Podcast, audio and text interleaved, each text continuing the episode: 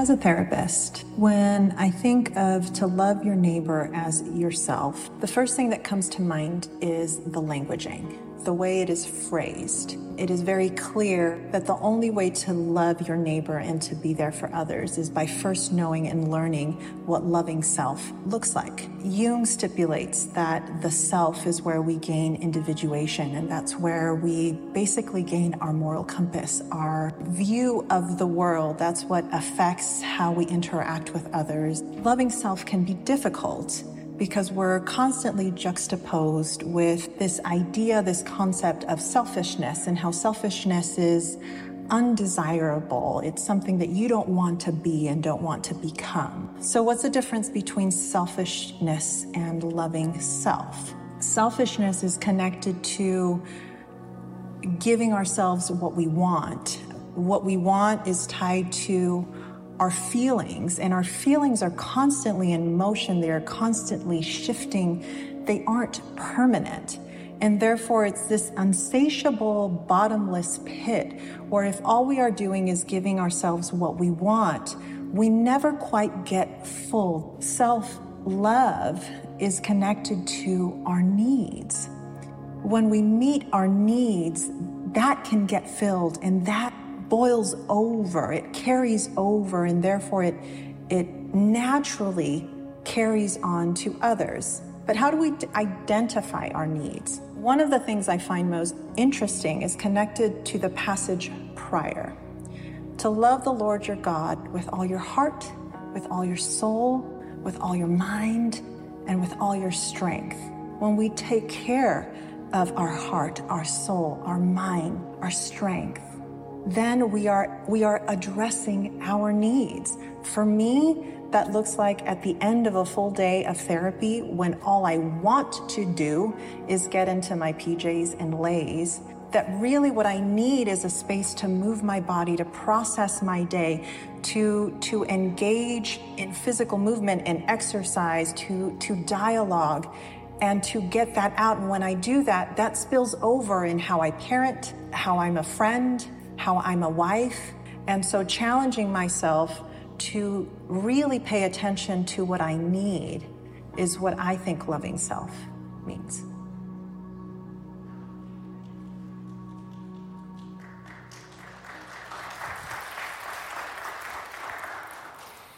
Please stand for the reading of the word. One more time, we are in Mark 12, 28 to 31.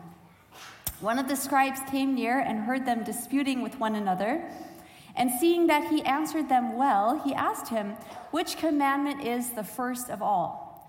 Jesus answered, The first is, Hear, O Israel, the Lord our God, the Lord is one. You shall love the Lord your God with all your heart, and with all your soul, and with all your mind, and with all your strength.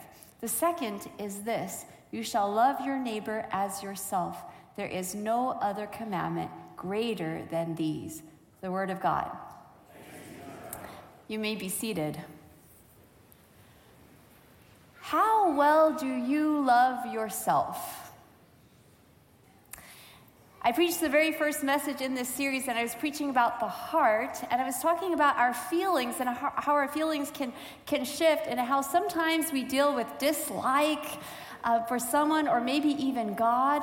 And one of you afterwards came up to me and said this profound statement. You said, Sometimes the person I dislike the most is the one I see in the mirror every day. You are not alone.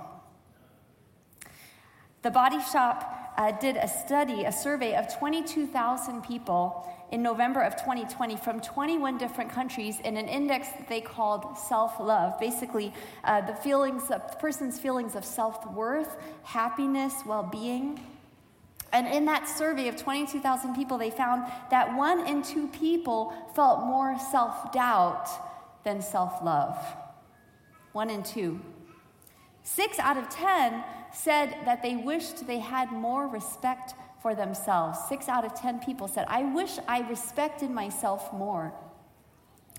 41% of people in Gen Z fell into the lowest self love group.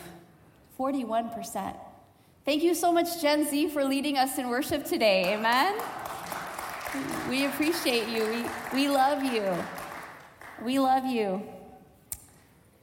In the US, 73% of those using social media more than two hours a day said that they often wish their body was different. How much time do you spend wishing that you were different? Different in your body, different in your habits, or maybe you even wish you had a better attitude towards yourself. Different. Now, some of us may have gotten the idea that it's more spiritual to be down on ourselves. After all, doesn't the Bible say, Psalms 51, verse 5, For I was born a sinner, yes, from the moment my mother conceived me? Doesn't Isaiah 64, 6 say, All of us have become like someone who is unclean? All the good things we do are like dirty rags to you. All of us are like leaves that have dried up. Our sins sweep us away like the wind. Or perhaps you remember Romans, uh, where it says, And I know that nothing good lives in me, that is, in my sinful nature. I want to do what is right, but I can't. I want to do what is good, but I don't. I don't want to do what is wrong, but I do it anyway. We're unclean sinners, dried up, swept away, nothing good in us. On top of getting the idea that we ought to put ourselves down, many of us were taught that we ought to put others above ourselves. So, in other words, you're no good, and be sure to take care of everybody else before you. Doesn't the Bible say, after all, Philippians 2, verse 3 and 4, do nothing out of selfish ambition or vain conceit? Rather, in humility, value others above yourselves, not looking to your own interests, but each of you to the interests of the others. As a teenager, I remember learning an acronym. I'm going to I'm to ask you before we show the slide, before we show the slide, I want to see anybody else who remembers this. Joy. Joy stands for Jesus, then others, then there were a few teenagers when I was a teenager that you remember that. Okay, go ahead and, and show that. Um, Jesus, others, you. This was said to be the way to happiness. You serve Jesus first, then you care about everybody else, and then you take care of yourself. The, Wednesday before last, I had the joy of experiencing Rebecca Waring Crane's art exhibit in the Zapara School of Business called Speaking for Myself, and I got to see it in person. I was so excited because Rebecca and Ken are our members here. They were traveling this weekend, but normally they're sitting right there, and you'll, you'll meet them in the uh, cafe helping, and you'll see them across the street. Ken's teaching. They're incredible people, and Rebecca's artwork is really amazing. And I'd been following it through newsletters that she sends out, and I was so excited that finally I would get to go and see her work in person. And when I saw it, and I knew what I was preaching about this Sabbath, I said, Rebecca, can we please have one of your art pieces and have it here as I preach? And she graciously entrusted us to, to have it here with us today. So, this is the, the, the chair, or you can see it on the screen on the chair. This is uh, her piece of artwork, and it's her own. Right here, you can see um, an arm, and it's her own arm cast in bronze and then attached to this chair with three three legged chair. And she called this piece of artwork Mom. And I'm going to read the description that she that she gave in, in her uh, presentation of her art. She said, Homage to Mother, the parent who creates comfort for others at the expense of her own physical and mental well being. She'd give her right arm for her family, her child.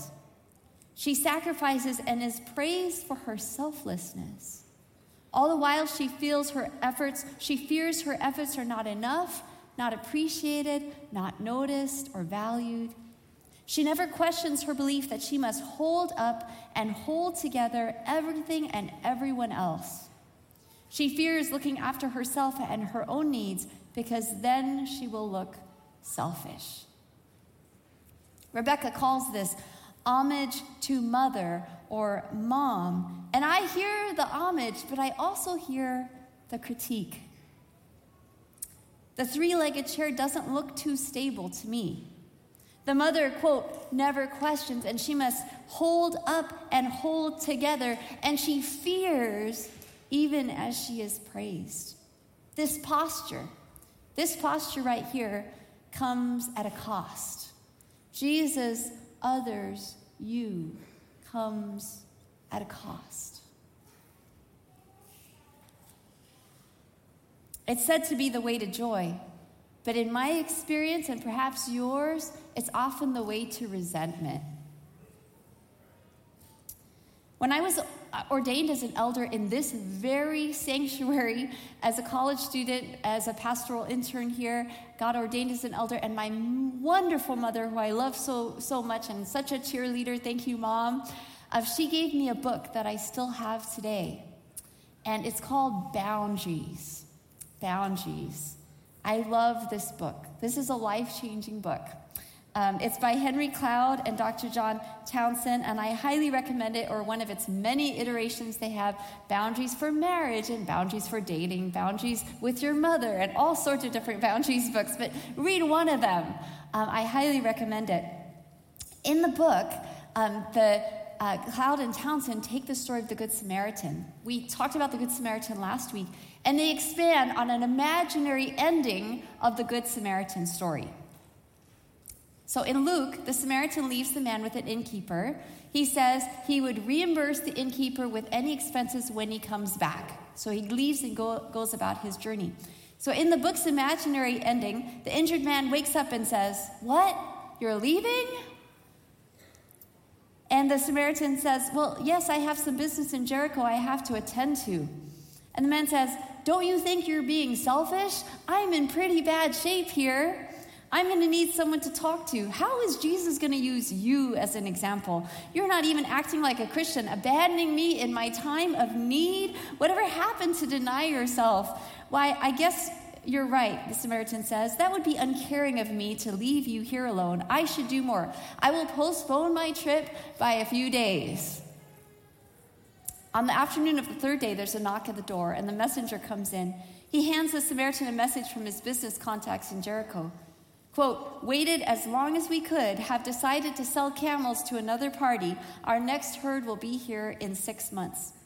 How could you do this to me? The Samaritan screams at the recovering man, waving the message in the air. Look what you've done now. You've caused me to lose the camels I needed for my business. Now I can't deliver my goods. This may put me out of business. How could you do this to me? This story is all too familiar. Many of us are moved with compassion to help someone. We feel called to help someone we have an idea in our mind what that is, and that the person turns back and says, No, that's not enough. And then we're like, Okay, I'll do a little bit more, even though I don't have any more to do or to give. And still the person's like, Not enough. And so we start feeling resentment, and the needs that we are called by God to take care of, we're not taking care of. Jesus, others, you is a recipe not for joy, but for resentment.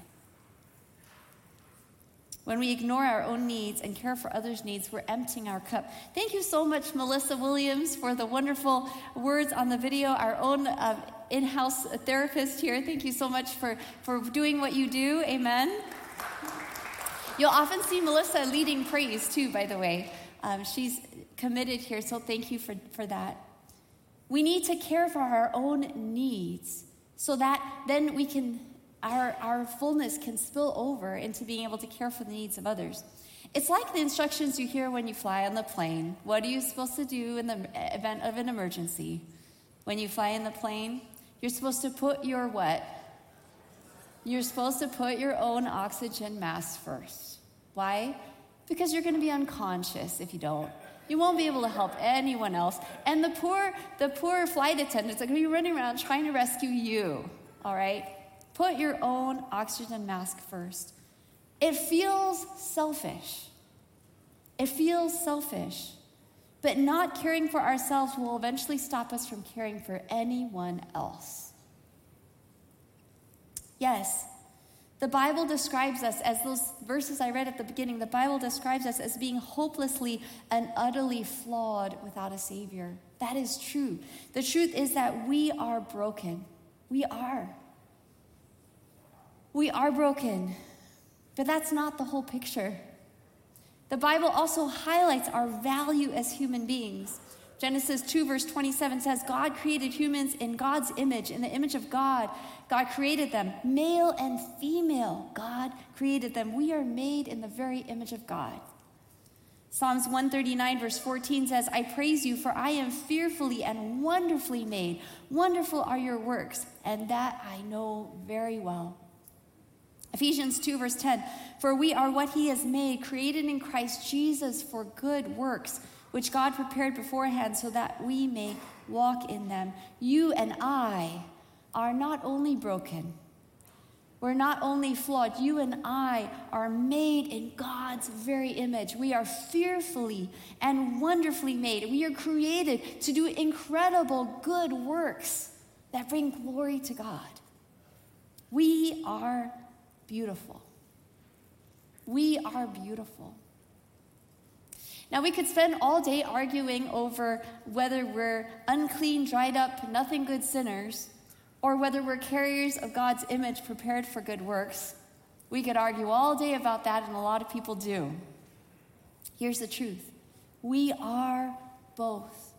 Neither is complete, neither is the whole reality.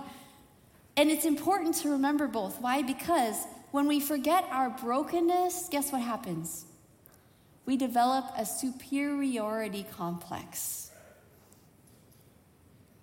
As part of the art exhibit, Rebecca also shared another piece. And she called it Daily Sacrament Communion with All Sinners and Saints. And it features glass prescription bottles. In her recording, she talks about the, the communion of taking, as a sinner and a saint, all of us, taking these medications that help her do life. I love this description in the audio. She talks about her history of developing a neurological autoimmune disease. And she says this quote, Before I needed drugs, I knew that I was more enlightened and more self disciplined than people who needed medication to function. My sense of superiority, unnamed and unconscious, pulsed just below my skin. Less hidden was my belief that people who needed prescriptions to get through the day were obviously suffering from their own laziness, ignorance, poor life choices. My certainty of doing better then grew from a worldview that imagines we are masters of our fate. We show up to life, and by sheer force of will, we can avoid addiction, overcome the ailments of our impoverished or ignorant predecessors, and take advantage of education and self discipline that create a level playing field for all. Health is the natural reward for clean living and an upright moral character. Before I needed drugs. If we forget our brokenness, that we we we born into this human race are born into a broken system and broken bodies brokenness. If we forget that we can have this i'm better than you perspective when we look at other people. It said that uh, john bradford a 16th century preacher who eventually was martyred for his faith he once saw some people who had bro- broken the law led to the scaffold to be executed it said that he said, There, but for the grace of God, goes John Bradford. When you see a news report of someone that did a horrendous crime, do you think to yourself, There, but for the grace of God, go I? Or do you think instead, I'd never do that? We are broken. We are broken. And when we remember we are broken, we can view others with empathy and with grace. Yet, if we forget that we are beautiful, if we forget that we are made in God's image, it's easy to have an inferiority complex, making ourselves smaller and smaller and looking to other people to build us up and fill the void in our heart when we don't believe that we're beautiful. We are broken. We are beautiful. Each of these perspectives are right. They're both incomplete. But let me tell you the, the twist here both are true, both are incomplete. We need both, but in the end, both don't really matter. They don't. Because what we learn from Scripture again and again is not how bad we are, it's not how good we are, it's how loved we are. We are beloved. Beloved. Jeremiah 31, verse 3 The Lord appeared to him from far away. I have loved you with an everlasting love. Therefore, I have continued my faithfulness to you. Or 1 John 4, verse 19 We love because he first loved us. You are God's beloved. Can you turn to a neighbor and say, You are God's beloved? Can you tell them that today? They might need a reminder. You are God's beloved. Vanessa Williams Lewis um, is studying her, her uh, in the School Divinity here across the street, and she's also um, interning with us as a pastor here. We're so grateful. Vanessa, you can wave your hand if you don't mind. Okay, there's, there's Vanessa. I'm enjoying meeting with Vanessa and learning about her story. Um, incredible way the Lord has guided in her life. Um, she started a nonprofit um, called Help and Hope, and she works with families in Zimbabwe and Zambia. Um, bringing help and hope, helping communities building sink wells for uh, to get uh, water that's not contaminated, and all sorts of things. Building support groups, having a wellness clinic. I was so blessed by her ministry, and she told me a story that happened this week that touched my heart, um, and shocked me. Um, she got a call from one of the ladies that she works with telling her the story. Her friend, this, another lady, thought that in the middle of the night she heard a baby crying. And she lives in a compound, another word for a small village, a lot of homes together. Um, and she lived there and, and she thought she heard a baby crying, but she was wondering, well, maybe she imagined it because this lady sadly had lost a baby not that much before. She thought she heard that baby crying in her mind, and so she heard this cry. So, so she thought, well, it's probably my imagination. It's past midnight. I'm going to go to bed. So she went to bed in the morning. She got her fire going, the emblems to get porridge for the, her boys and send them off to school on the dirt path that they would walk there. And she was wiping down the breakfast bench when she heard the sound again. She said, No, that's not an animal. That must be a baby crying. And so she went and she, she looked and she looked around and, and she was looking where it came from and she, running around, went to the community um, pit latrine. You can see a picture of how one of these works, um, but it's a shared toilet um, where, where people uh, use it there um, in the community. And she heard this cry again and she thought, horror of horrors, I think there's a baby in there. So she, she started yelling for help. A baby, help, a baby, she yelled. And soon people gathered and they were straining for a better view and shrinking away as the realization dawned that someone would need to go down for a rescue mission. The crying at this point had stopped. But finally, someone went down into the filth of human excrement and hauled a mass of greenish, yellowish, slimy flesh from the latrine. Against all odds, it was a baby and there was life in it. I want you to see a picture of this community surrounding this baby. This just happened. Um, let's see if we can see that video.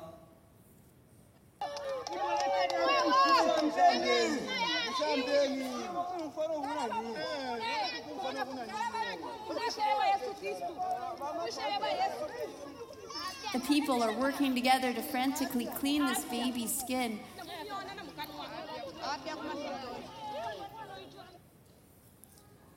Baby, Vanessa called him Joseph, pulled from a pit. Pulled from a pit. The baby uh, was, was rescued and taken to the hospital. And as the police did an investigation, there was a single mother, 22 year old, um, who had a daughter already and just couldn't see how she could care for another one. Joseph dropped down into the filth from the warmth of a mother's womb to the pit. You may have a hard time loving yourself today. You might have identified yourselves with the feces that you have fallen into. But that is not you.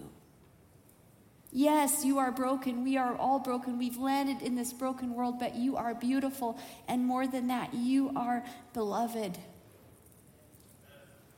This morning, you might feel like your world has fallen and there's nothing left living for. Friends, my heart has been broken by the images coming from Turkey and Syria um, this week. Absolutely broken. On Monday, a magnitude 7.8 earthquake struck eastern Turkey near the Syrian border at 4:17 a.m. local time. Everybody sleeping. One World Vision staff member shared, while we were sleeping, the house started shaking. I ran to my children. I did not know which one to carry. I could not reach the door. The distance was very far, and a minute of time was like years of helplessness and fear. The earthquake has killed more than 23,000 people in Turkey and Syria, many of whom were refugees already living on the margins. You may feel not that you've gone through a physical earthquake like this, but that your world has been shaken. And you might feel like everything has fallen apart. And you might not feel it right now, but you are beloved. And God, my friends, God is like one of those rescuers tearing through the rubble looking for you giving water to trapped children from water bottle lids. This is just one of the many images. a, a child trapped getting water with the little uh, lid, lid of a water bottle. This week, another newborn was found. Baby Aya, meaning miracle or sign from God in Arabic. She was pulled from the rubble in Syria, still attached, born under the rubble, still attached to her mother with the umbilical cord, pulled from that rubble. And sadly, tragically, her whole family, her whole immediate family died. Um, and she was taken to the hospital. And um, amazingly, she had been alive on her own for several hours, but she's being treated in the hospital. And the hospital manager, Dr. Ataya, said, um, There were thousands of people on social media that saw this story, and they said, I want to adopt that baby. I want to adopt that baby. Thousands of people said, Give me that baby. And the, the hospital director um, said, I won't allow anyone to adopt her now until her distant family return. I'm treating her like one of my own. Dr. Ataya, they have a four month old, and so his wife is breastfeeding baby Aya till they can reunite her with a great uncle that's coming to get her. Friends, before the foundation of this world was shaken, before the foundation shook, before the rubble, Scripture says God chose to adopt us. Scripture says we are beloved. Ephesians 1, verse 3 says, Blessed be the God and Father of our Lord Jesus Christ, who has blessed us in Christ with every spiritual blessing in the heavenly places, just as he chose us in Christ before the foundation of the world to be holy and blameless before Him in love. He destined us for adoption as His children through Jesus Christ, according to the good pleasure of His will, to the praise of His glorious grace that He freely bestowed on us in the beloved. We are beloved because He is beloved. Because there is a beloved. There's a beloved that went into that latrine for us and said, I'm going to get all that junk on me, in me. I'm going to even ingest it for you. We are beloved because there was a beloved that tore through the rubble to find us. And here's the beautiful thing God didn't decide to adopt us after we landed in the rubble, like those thousands of people on social media. God intended to adopt us, it said, before the foundation of the world. Before those mountains went up, Before those buildings were built, we had a God that said, I'm going to adopt you.